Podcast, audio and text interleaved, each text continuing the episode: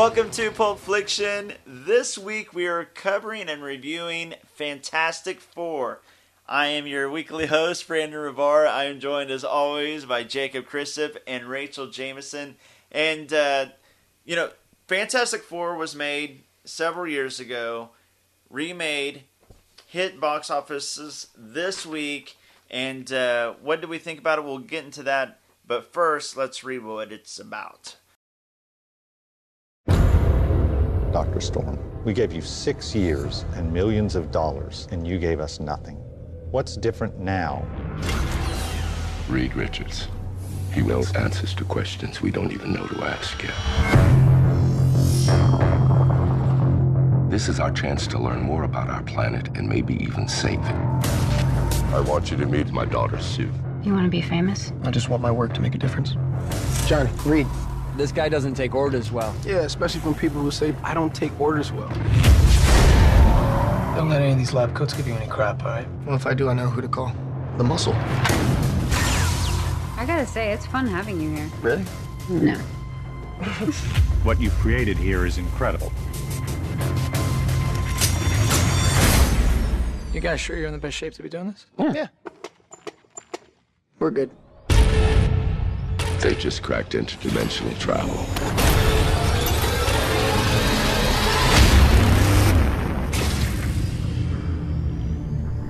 Incredible.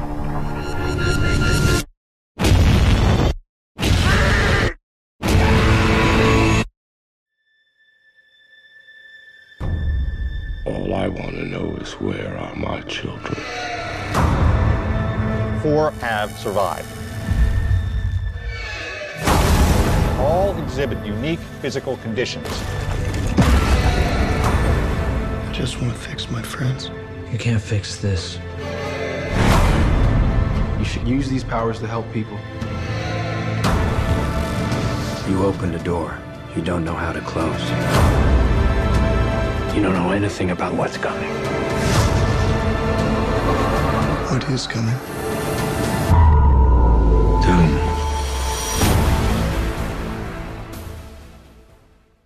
Young outsiders teleport to an alternate and dangerous universe which alters their physical form in shocking ways. The four must learn to harness their new abilities and work together to save Earth from a former friend turned enemy.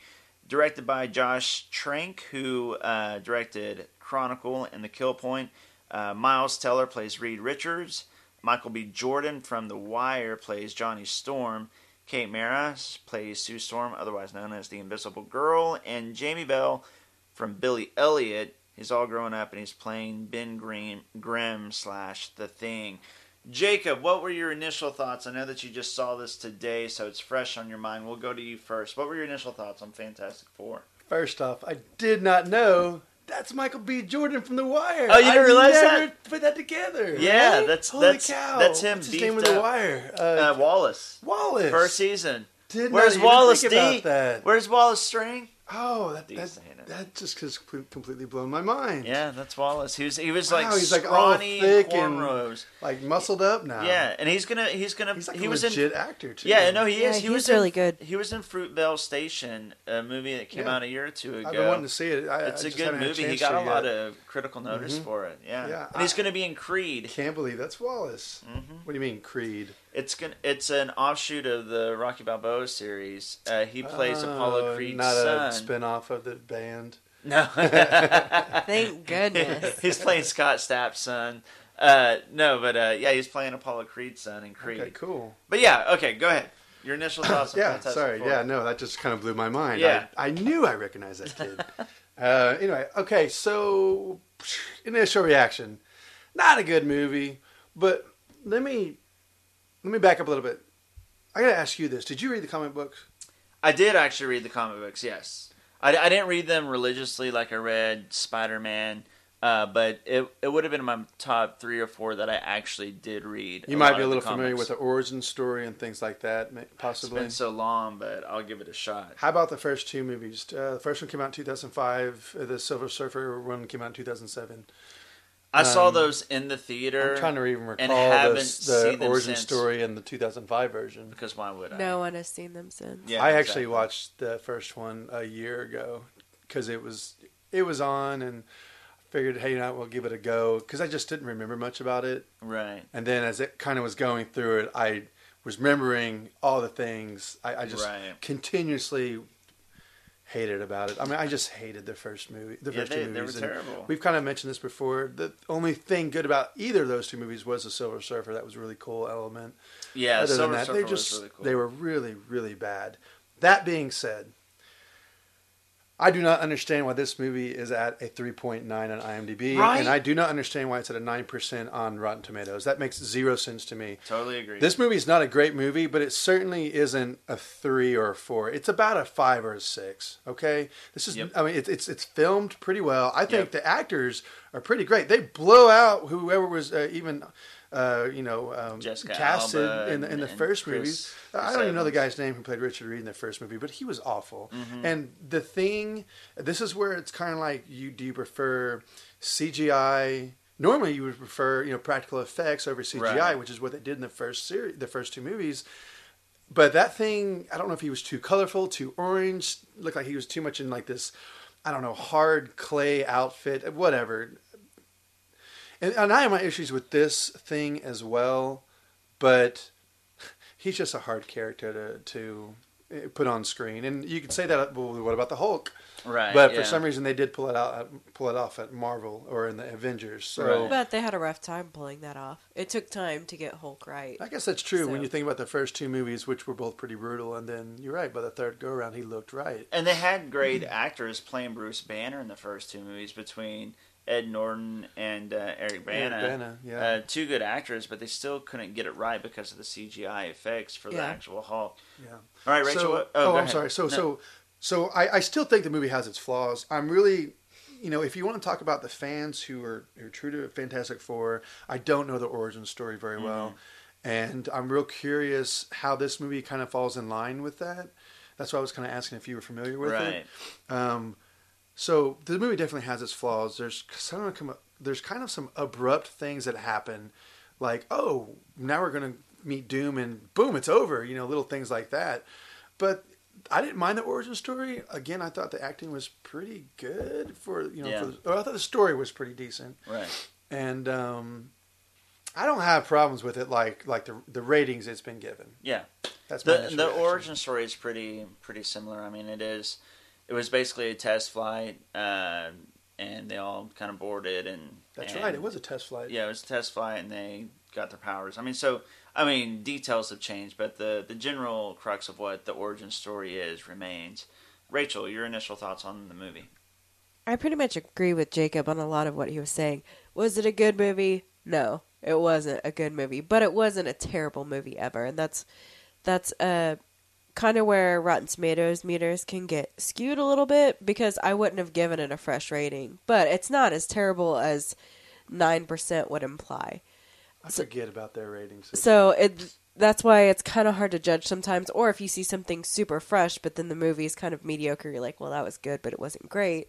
Well, yeah, you would have given it a fresh too. So, um, but as far as the user rating, the IMDb 3.9, I think that's a little harsh on it. But I think on- that that's based on twenty four thousand votes. I think that part of it is because they had an uphill battle to climb anyway, overcoming the other Fantastic Four Right. movies, and because this just wasn't a wasn't a good movie, people were really really upset about it because they were already upset about it before. Um, I thought it was a decent movie, like Jacob said. I thought the acting was fine. The script was my problem. There's a lot of problems with that script. I thought that they hired some really talented actors, but uh, they had some trouble delivering some of the lines because they were just so bad. Overall, it was an okay movie. I think I'm gonna give it a six, probably. We'll delve more into other stuff later. But what were your initial thoughts, Brandon? It's it's straight fives or sixes from all of us. It's funny that we all have the same. I thought we might be all over the place with this, or we might all hate it. Or when I you thought texted two- me that it was worse than the originals, I was like, "Are you serious?" so you were messing with me. Well, I didn't, th- and that's what I told Rachael. I, well, I didn't want to. I wanted you to like it more. I tried to lower your expectations to maybe My you'd enjoy it expectations more. were as low as it. Oh, I okay, was. so it I didn't was actually not excited to see this at all. And then as a kind of 15, 30 minutes in, I was like, "Oh, I'm still not annoyed yet." Yeah. An hour in, I was like, "I'm not really that annoyed. Actually, I'm kind of invested." Yeah. Sorry, It- go ahead. No, it's it's. I don't at all understand. I think Rachael got it right. I think that the backlash from the the previous two movies and it being a reboot is working against them. Now I think there were a lot of flaws in it. I mean, I, I don't want to repeat what you guys have said. I, I think the exact same thing basically. I don't think it's a great movie by any means, but it is not at all a 3.9 or a 9 percenter. Those are usually reserved for, I mean, like laughing Like, stock terrible, type movies. It's just like Yeah. the Norbits of the world. I mean, is what those usually. I mean, really. I mean, or That's or true, that's right. epic movie two or Flubber. something. Right, Yeah. right. It's it's usually those, and this is not at all that. Like you said, Jacob. Technically, it's a really sound movie, shot well. Uh, the effects are good. The acting is good. Uh, there's a lot to like, and you would think you know Chronicle was a pretty good movie, and Trank directed that. So I mean, he's not a bad director. I think all the problems lie in the script, and so since we haven't really, go ahead. Well, do you know about all the reshoots, all the you know the behind the scenes issues that this movie had? You know, they had issues with Trank himself. Uh, there's rumors that like he destroyed his hotel room because he's kind of I think in his mid twenties. Yeah, he's a young, young guy. Uh, if So, you look like, him up, you see a picture. I mean, he looks like a teenager. Well, I mean, when I was looking at his resume, he's only directed Chronicle. He may Right. have done like a small series, Yeah. but he's only done Chronicle. As far as his writing, he's only written Chronicle. So the Kill Point is what he kind of had a Right. little part. It's a series I've never heard of. So you know, this, this is a young, you know, and hopefully, I guess maybe a learn from your mistake situation. But they've had all kinds of behind the scenes issues with this movie, and I don't think it was marketed very well.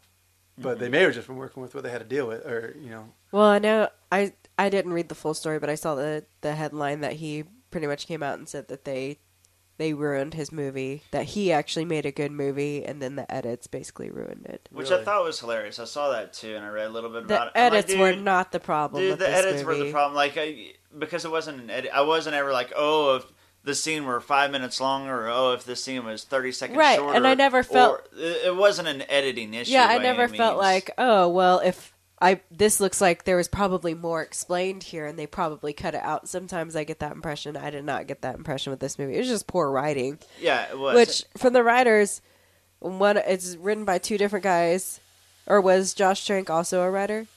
yeah, Josh Trank was a writer, and then two other. Okay, dudes, so he did Chronicle.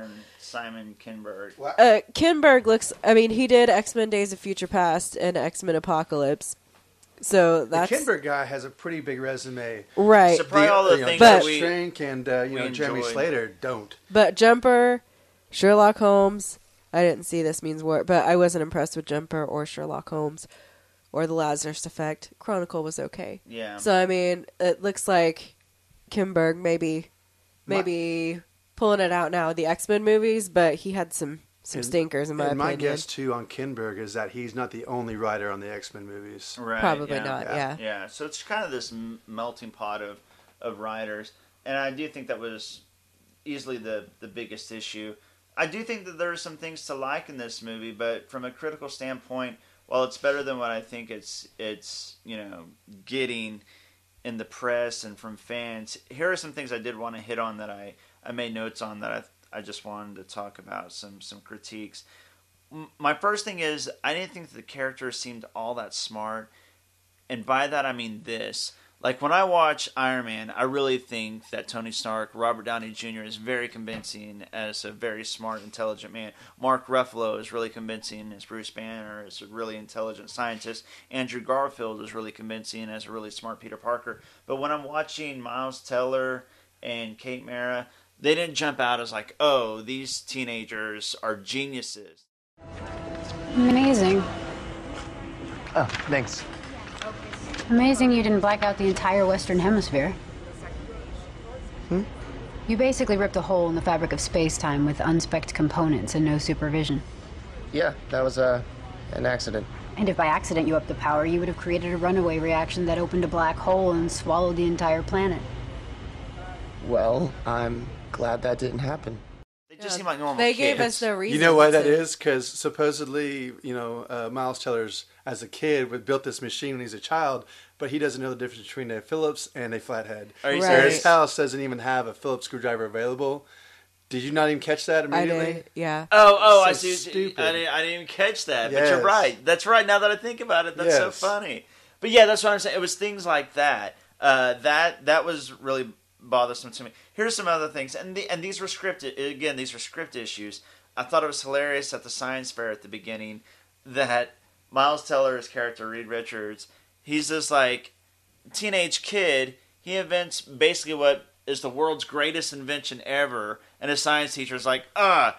You're suspended. Go clean up the backboard. I I'm wrote, like, this I wrote the just- exact same note. Teacher's not impressed by Reed. Yeah. Boy genius. Yeah, Bullshit. That was so ridiculous. Yes. And then the other thing, uh, okay, so um, the uh, and then the scientists magically show up at the school. Yes, at the school I- fair. that- I put that Five too. minutes later. yeah. and Sorry, I I'm put ruining your ex- moment, No, I man. put the exact same thing. They magically sh- that's hilarious. Why are they there? I, so I put so they just happened to stumble upon the science fair where he created exactly the invention they were working on and looking for. Okay, and they were just like, "Oh, cool, you did it." Like they didn't even Yeah. seem all that impressed. Like, "Oh, Yeah. you you perfected the invention that we've been trying to do. Good and, job." And to go even further, Reed Richards, this smart boy genius, whatever, supposedly never heard of the Baxter Institute, Yeah. which is supposed to be, I guess, a big deal. yeah, exactly. It'd be like if you're like one of the greatest like teenage singers in the world, and you never heard of like Juilliard Yeah, or something. Yeah, or yeah, like MIT. You never Yeah. heard of like these great technology colleges. Yeah. Um, another thing, I, I think that there wasn't enough humor. Like, not that all movies, comic book movies, need a lot of humor, but it was it was pretty void of Michael of B. humor. Jordan was the only semi funny character in that whole movie. You're right. He was. He was. Yeah, Johnny Storm. He was the only semi-funny character.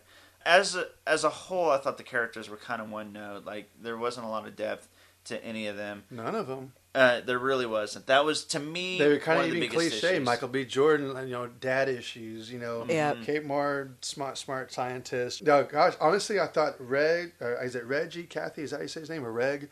The the dad, Doctor Frank. Oh yeah, yeah, yeah, yeah. Yeah, Does Reg. he have one emotional um, ability to, in in his body? Yeah. like response. yeah, Because yeah. he has the monotone thing down. He does. Yes, Yeah. he absolutely does. That those were some of my biggest issues. My favorite part was probably when they were kids. Uh, like as far as uh, because they were focused more on the relationships between the characters, and they kind of went away from that, and that was the most interesting thing to me. Uh, another big gripe I had was I put ugh another portal is going to destroy the Earth climax. It's like how many times Yep. we got to see that in these comic book movies? I felt like we're just rewatching the Avengers uh, where a portal was going to destroy the Earth and they had to save. So, anyways, uh, there you go. Those were my, my main complaints. I thought it was odd there was no Stan Lee cameo. That is First time weird. that's happened. Why? Do you guys know why? I actually just heard. I just heard about it that he wasn't going to be in it, but I I didn't hear why. Now I'm sorry. And and it's weird because I think that Fantastic Four was like his first big yeah, creation. they they were like the founding family of Yeah. Marvel. So- So, it's so really it's- sad that they have messed them up so badly. Here's the, here's the biggest bummer to me. He still was a producer on it though. Yeah, he, was. So I don't know. I don't know why he wasn't in it. Uh, it was really odd to me. Now, did you guys realize it wasn't a Marvel movie? Not until after I saw it and I was like, Marvel wouldn't have made that movie. It didn't have the intro. It had the intro Yeah, because it, it because it's still a Marvel property. Just like the original Spider-Man movies were made by Sony, they still had the Marvel intro, but it's not made by Marvel Studios. It was actually made by 20th Century Fox. It was just like Spider-Man. Oh, no, the I knew rights, that. Okay, the yeah. rights are owned by Sony. Same here with 20th Century Fox, which is a lot of the you know probably the reason. That's why there was no Avengers tie-in. There is no Samuel L. Jackson appearance, and the there's no post. it was uh, weird there was no scene. post credit anything. Like But half again, this That's an I Avengers know. Marvel thing. I know. It was so, so- weird though. The theater was just sitting around waiting for it My to whole happen. theater was. I was telling people as I was leaving, I was like, "Don't wait around. There's no scene." Yep. And everybody was bummed out. I will say none of us were like super into the comics, but my cousin was into them, and I talked to him about it, which he was just he agreed with us. He was disappointed in it, but didn't think it deserved the the hate that it's getting. But he said there was a lot of things about it that were just kind of disrespectful to Fantastic Four fans, even from So little That's what I want to know about. even little things like he thought it was just kind of stupid that they didn't give the thing pants. Like, sure, it doesn't make any sense, but it would have been that difficult to put pants on the thing just because that's how people think about him. And I understand from a comic book fan standpoint, like that would be kind of a annoying little thing. But his biggest deal was, I told him that I actually really like Doctor Doom. I, I thought like as far as like oh he was going around blowing people's heads up that was kind of awesome and he was like yeah mm-hmm. Doctor Doom can't do that Doctor Doom can't do anything basically he th- his power is basically that he's really smart so he invents things that do things for him so my cousin was really upset that Doctor Doom had all of these powers they made him like way too badass was what he said because Doctor Doom is not nearly as badass as they made him out to be in this movie, and that was irritating to him. Really? 'Cause- I personally thought, as somebody who doesn't know the comics that well, I was like, oh man, Doctor Doom is kind of awesome. Like, I really liked him watching watching him explode people's heads, but I actually thought that was kind of cool in the movie as well. But okay, so Casper Troy, I can't think of the actor's name, but the guy who played Doctor Doom in the the uh, first Fantastic Four movies, Casper Troy, you know from Nip Ye- Tuck. Yeah. Um, didn't he also like? I thought he took in energy as well. I thought that was a Doom. I really was don't remember. He maybe he takes in energy. I don't know. He can't explode people's heads. That's for sure. Well, I'll tell you what, Doctor Doom is a pretty big character in the Infinite in the Infinity Gauntlet. Yeah, that, series. that's why I was like, they've got to make him kind of a big. He's a deal. big deal in that, not because he's smart. So That's what I- he said. No, I don't know the comic books though, so I can't back that up. Outside of what I read in the Infinity Gauntlet, Right. So, but you know, I, I thought Doom was okay too. I I thought his costume was a little stiff compared to Oh. what the oh. cartoon looks like, and I kind of thought like if they're gonna That- make him speak and we just you know know that assume that's him talking, that maybe they could like made his mouth glow green at mm-hmm. least, Right. So we can identify something. I don't know. At least with Darth Vader, we got like a an in hell sound or mm, something. I don't know. My issue with this costume is okay. I know you got to put him in the hood. I get that because he's Doctor Doom and he has a hood on. But really, he just goes back to the planet and then out of nowhere just pulls out this hood and puts it on. Like, Where did he get that how, hood? where did he get that hood? Why would he ever put it on on this planet? Like, it, how they got from point A to point B was it was kind of comical to me, and it shouldn't have been. Well, I kind of wonder when it comes to those production issues I was talking about earlier, where you know we were an hour in when they finally got to that planet, and then boom! I thought it was so abrupt how they just said one year later, and then Yeah. you've got you Yep. know you know Johnny Storm and and uh, Yes, Storm like was- already like doing their abilities. Now I understand at some point you've got to find a way to fast forward a little bit. But that was so abrupt, and again, that's got to be because of these production issues, and again, these writing problems. Right. Um, I don't know. I uh, I, I wanted to because I was pretty sure, but I didn't want to say unless I was sure, so I looked it up. It, basically, he's he's supposed to be. I think Doctor Doom, first of all, looks like a badass. He's always been one of my favorite villains from the comics. You know, you know, in those Marvel comics, I read all the Spider Mans, and you know they would you know cross over a lot of times and Mm. things like that. But he's supposed to be a brilliant scientist, and he's supposed to be a master of science and sorcery. His powers include poisonous gas breath. His insides were converted into a gas he could spew. Uh, just like the Fantastic Four, he was also affected by uh, the superposition or transportation gate accident. He has a super dense organic metallic body and sharp projectile spikes. So he cannot blow up people's heads. No, he can't do it. But they definitely, your your cousin's right. They definitely, and as I was watching, I, I'm not as versed as your cousin, but as I was watching, I was like, I think they made Doctor Doom way too powerful. I think he's, you know, his main thing is being smart and being able to do, you know, some sorcery and things like that. But yeah, they made him way too powerful. Made him do way too. Much it was cool from a movie standpoint. Yeah, it was fun to watch. watch, but, yeah, I mean, I, I could see why. But if I were a big fan of the Fantastic Four, that Oh, would have yeah. ticked me off. Oh, absolutely. Now the thing having pants that does to me that's kind of like the equal of like Wolverine in the X Men series. He wasn't wearing yellow spandex. but they gave an 'cause it- explanation for that. Well, they they used a joke. I mean, yeah, they as- used a joke. an- Even one line of dialogue. Like I, And it was I, under, I understand he wasn't like super mad about it or something like that, but he was like, they could have at least said something. If they're Right. going to change the way this character looks, then at least mention no, I something. get that. I get that. Because you would be irritated if they did something like that to Spider-Man and then just acted like it wasn't a thing. Well, I mean, in the originals, they had they had him having Oh yeah, he designed. webs- He made the web slinger. No, in the actual That was comics, comics he, in the that he comics, he, makes the web slinger, and they got it correct. Uh, the web shooters, they got that correct Gotcha. in the Amazing Spider-Man, but they made it a part of his powers in the first trilogy. That kind So of they actually annoy you a little up. bit. That did kind of annoy me a little See, bit. See, it's like the Panther. But I Like understood you're not going to get upset Terrible about movie. it. I understood it. Write I 'em all off. I understood it, but it did kind of annoy me. Um, so yeah, anything else you guys want to add? Actually, yeah, I forgot about. I read a Cinema Cinema Blend article that just came out in the last couple of days regarding Fantastic Four, and it kind of was like, what should Fox do next? Because they are pla- they, they were supposed to do a sequel to this using the same actors, obviously. yeah, but they're probably not going to. Well, it's Are a bummer because the actors were good. They just didn't give them, you know, the right material. Yeah. They had good Alright. actors. They said they wasted 'em. could just skip the sequel and go straight into the crossover between Fantastic Four and X Men. So because they they are in comics together, and That's they said true. they said, do they want to jeopardize, jeopardize X Men since it's something so good for Fox though? True. Because people are so angry Good or frustrated question. with Fantastic Four. Will X could X Men save Fantastic Four? So there's an option. Um, That's an interesting thought. uh, let's see the third one. I don't remember. Was the third one give the rights back to Marvel? I think well that was that was the, the take care of fourth it? one. That Yeah, would Kinda have been Sony the finally best choice. do. which is Yeah. which is sell it yeah sell it back to Marvel and Disney would be willing to pick it up and do what they do with it. Which again, the Fantastic Four are also in the Infinity Gauntlet series. Right. That would be cool. And the only thing we're missing is Wolverine. That's it. Yeah, that's cool. Yeah. huge. Well, and and that's the thing. Here's the most frustrating thing to me about all of this. The Fantastic Four, they're great characters, and they're like OG comic book characters, and they're iconic characters.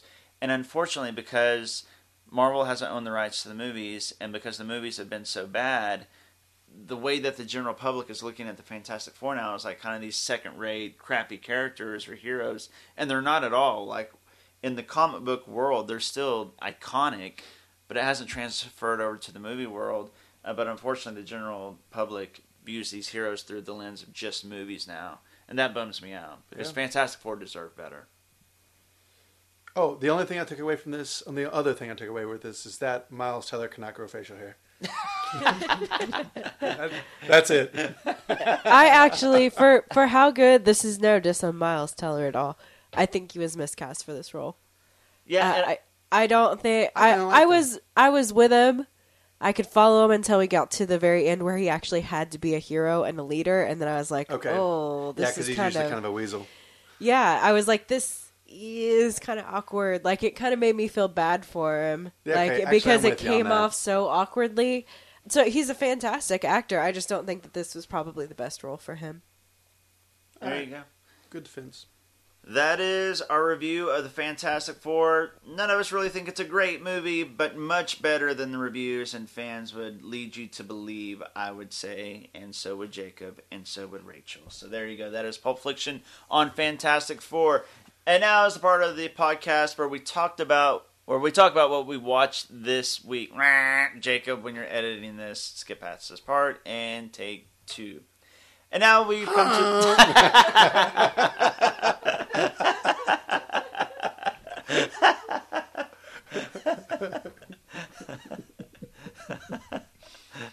And now we've come to the.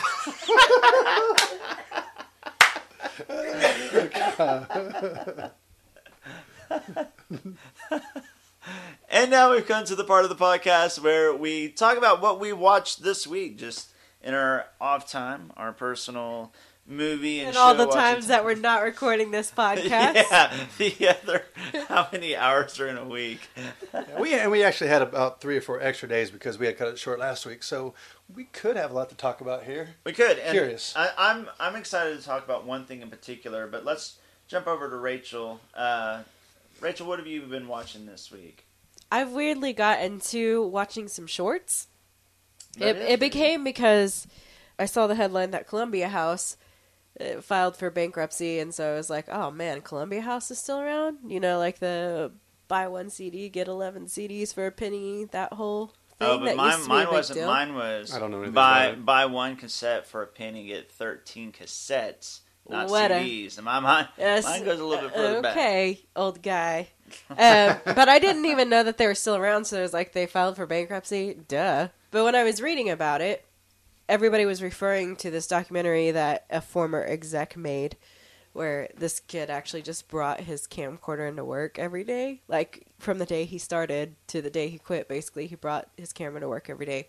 So it was documentary showing kind of how to everything uh, was going in the company at, at that period in time, and it was like the 90s.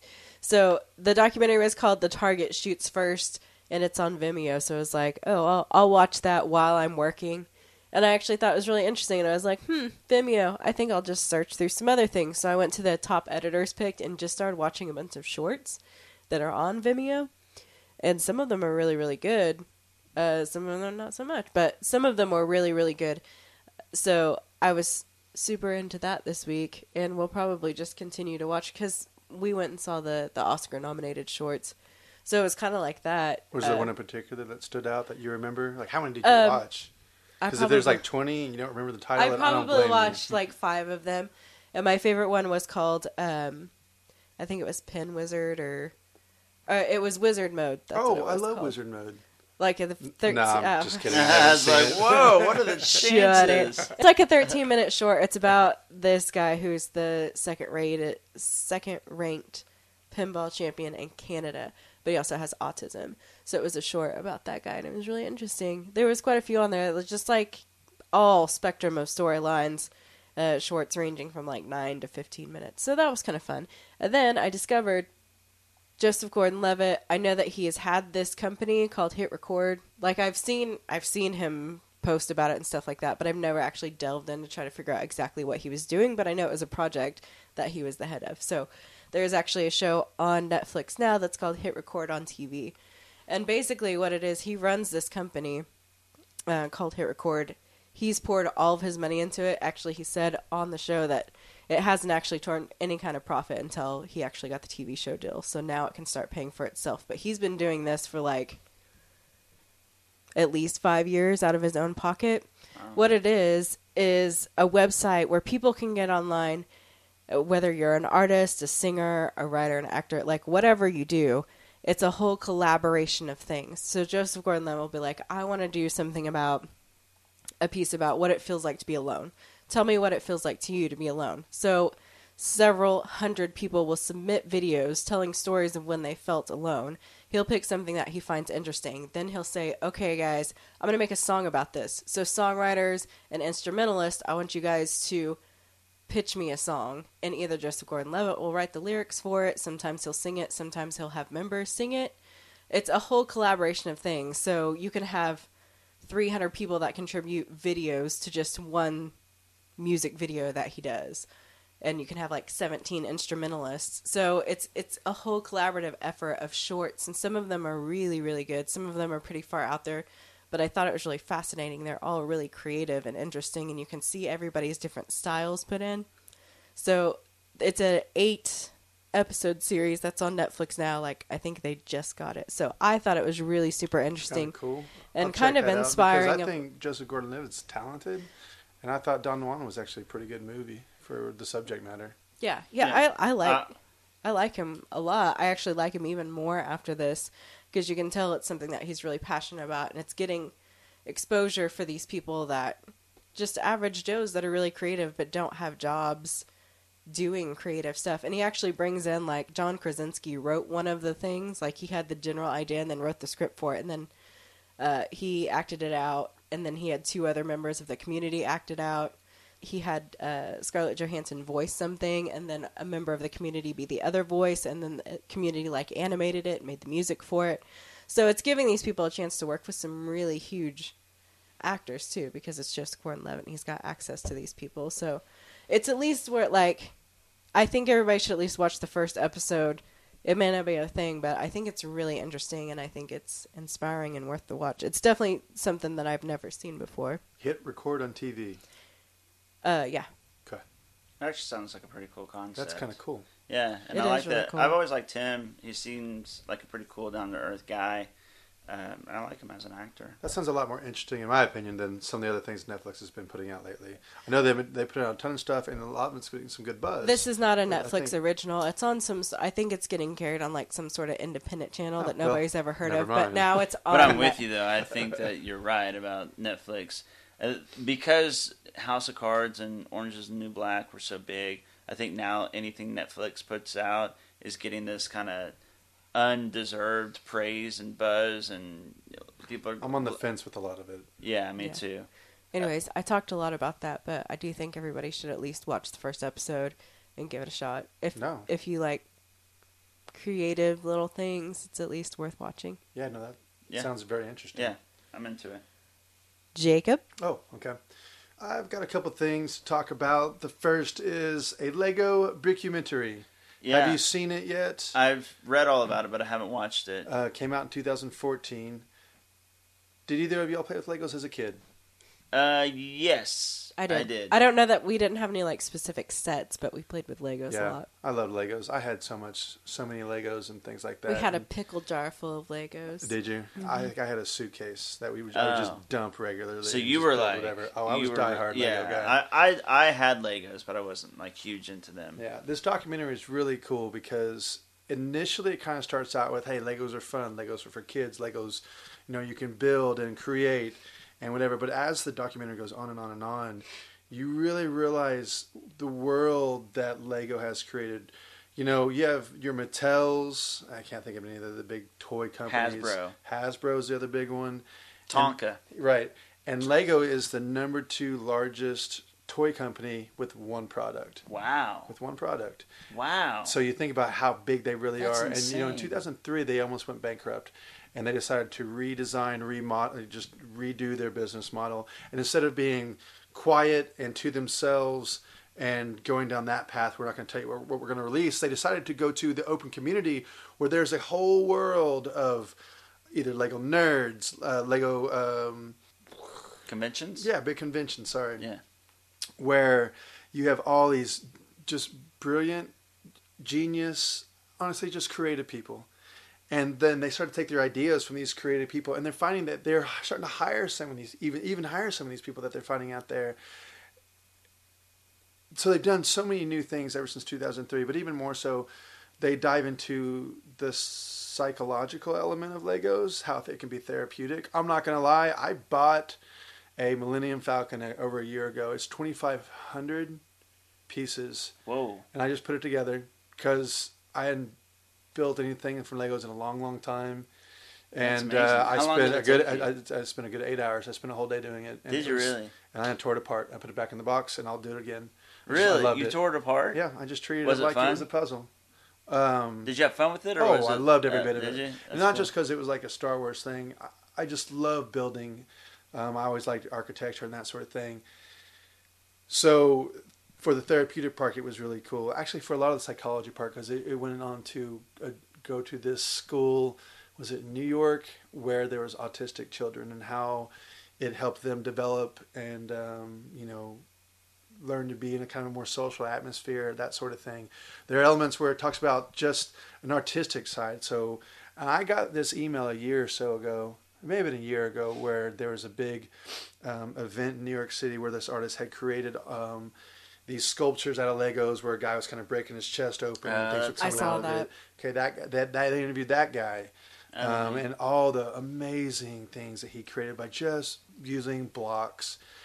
It was a really an inspirational documentary in a way because it just reminds you to be creative, to be original, and with a product like Lego, where you know it's not you know not dealing with dolls or or you know any other kind of you know cars, any other kind of toys.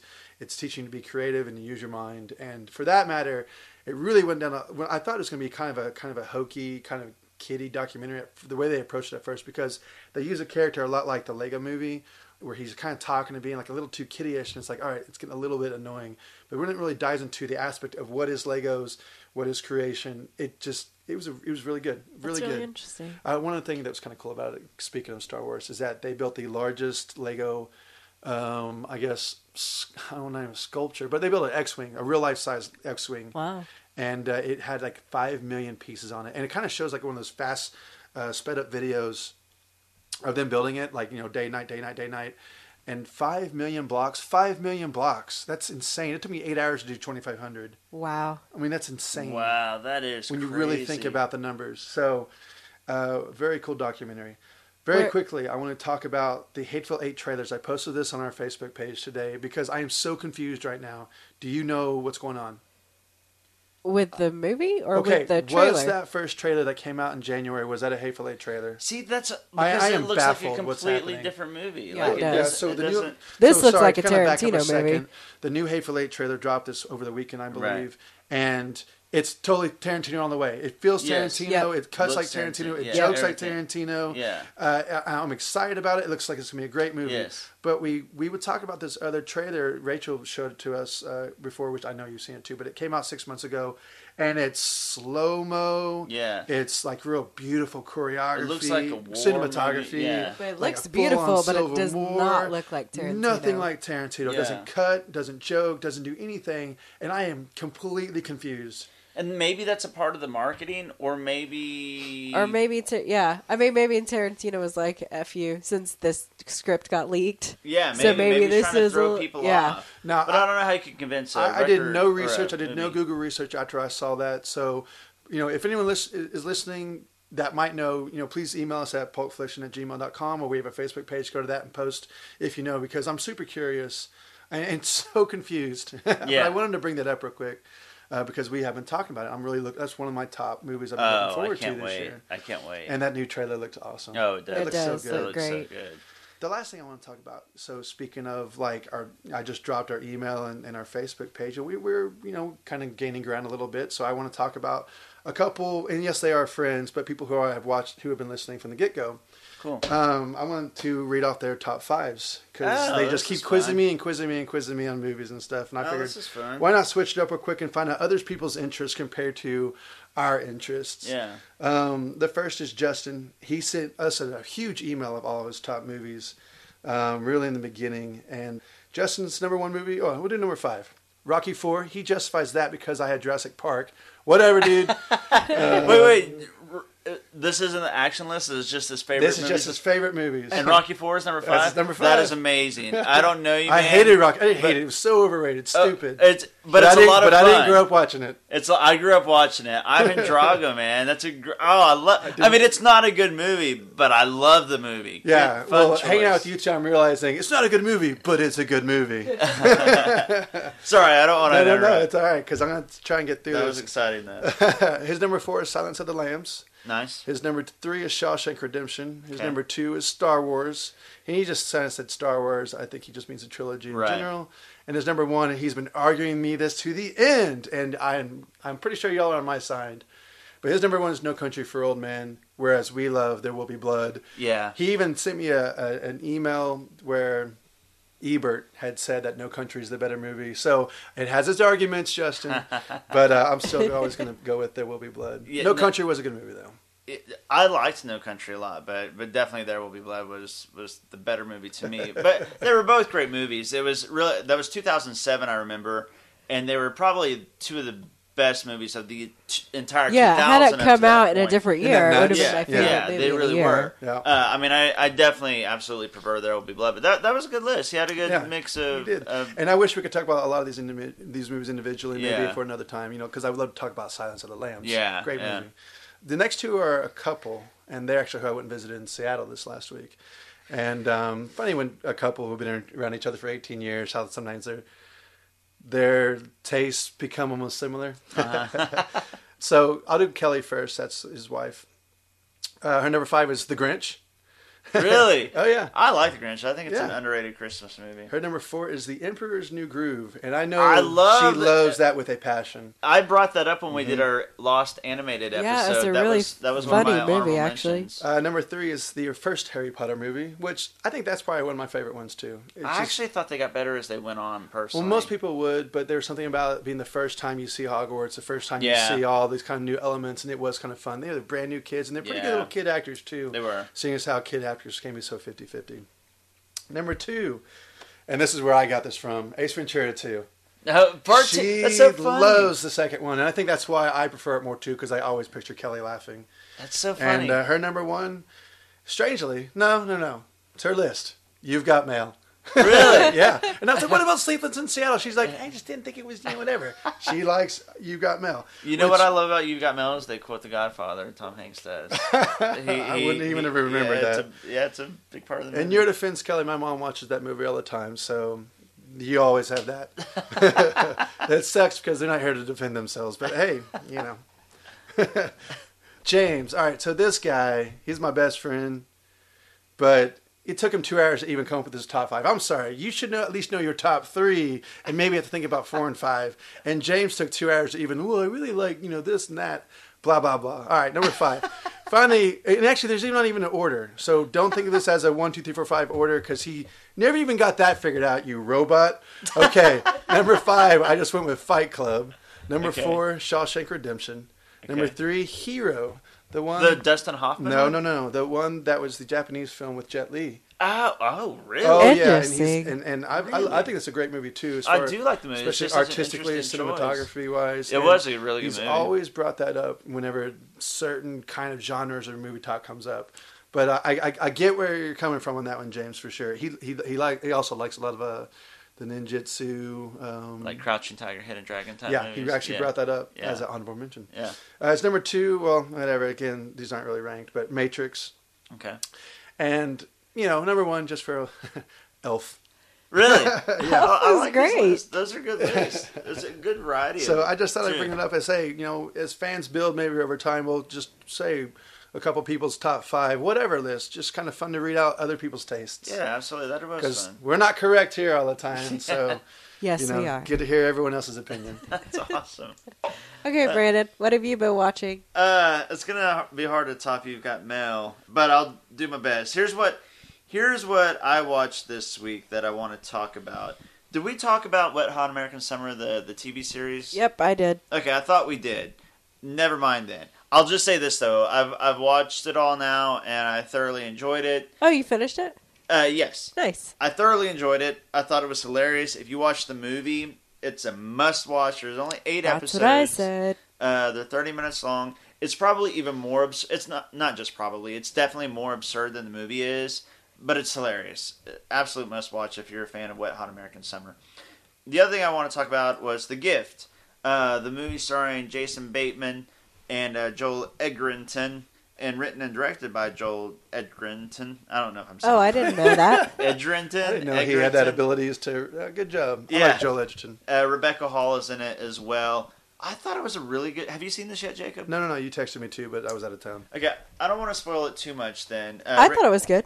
I enjoyed it. it was a fun little movie. Like it's it's getting really good reviews. It's it's basically a little thriller. It's nothing. It's I would say it's in the vein of like a Fatal Attraction, a, a Basic Instinct type movie. Well, Yeah. I'm I'm listing these sexual ones. Forget I said that. But it, it's it's it's not some great movie, is what I'm trying to say. It's just a fun, fun. single white female. It's just a fun little thriller It's that fun. we don't it's see very smart. much of it's not, you know, it's nothing earth shattering, but it's it's a fun movie and it's good. It really is. And uh, Jason Bateman, they kind of capitalized on his abil- ability to be a smartass and kind of an unlikable. He's usually a likable smartass, and this not so much. And kind of the whole mystery part of the movie is trying to figure out whether this strange guy, this creeper, is is a good guy. Is he a bad guy? Good intentions, bad intentions. Jason Bateman, what's going on with him? Is he a good guy? Is he a bad guy? I just don't think it's the type of movie that gets made much anymore, and that's probably why I appreciate it. It's it's kind of a throwback to just a, a nice little thriller, not a horror movie at all. It's just a straight up mystery thriller. But I would say definitely go out and see it. The interesting thing to me though is that Joel Edgerton uh, wrote and directed this. And you know, most people know him from starring in Warrior or Exodus, but it's interesting to me that he actually has written a few other things, including The Rover, that Robert Pattinson uh, movie from a couple years ago. He Dude, also it's- it's- wrote The it's Square. Joel Edgerton. Edgerton. Edgerton? Yeah. Okay. Yeah. Just forget the D. Just say Edgerton. Edgerton. Yes. I was like, did I not know how to, to spell his last Uh, name? But yeah, it's not nothing I different. I want to pronounce that G, uh, but but uh, a friend I- of mine's last name is that. So. Oh, okay, yeah. gotcha, gotcha. Oh, I know who that is. I've been calling. I've been calling him the wrong name all these years. Ed- Edgerton. Yeah.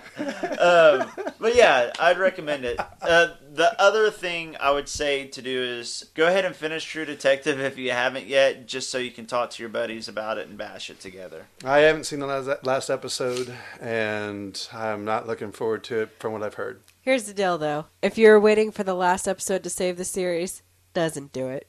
Well, and that's the thing. I don't think that standalone the finale was that bad. I actually think it was one of the better episodes of of the second season, and I think that the whole second half of the second season was decent. But the problem was it still wasn't that great. Yeah, on, a, on a whole. Yeah, on a whole, it was just disappointing. I was just looking forward to True Detective so much. You know, Game of Thrones was ending. I was like, that's okay. It sucks, but I have True Detective to look forward to, and it was such a letdown. Do you think Nick Paluzzo, Palu- the guy who wrote the first first two seasons, he, or directed it? I don't know. Don't, do you It's think he'll Paluzzo. There's no, have don't anything? pronounce the T. I I'm know, just kidding. right? I don't know. Oh, That's kind of funny. Um, do you think HBO will bring him back? You know, did he just happen to hit gold with the first one? That's why I wasn't as so. Brandon was super excited, and I was like, "Well, this dude has written exactly one season, Yep. um, and now his he has to start from wasn't scratch." even involved in it. I can't think of his name, but the guy who also helped. Cary Funaka or something That like sounds that. right. Something you know? like that. Yeah, starting a second season from scratch, I didn't have a whole lot of faith in him because one season does not prove to me that you can do that. So my expectations were managed a little bit better than Brandon's. kind of like Josh Trank and whoever directed Jurassic World.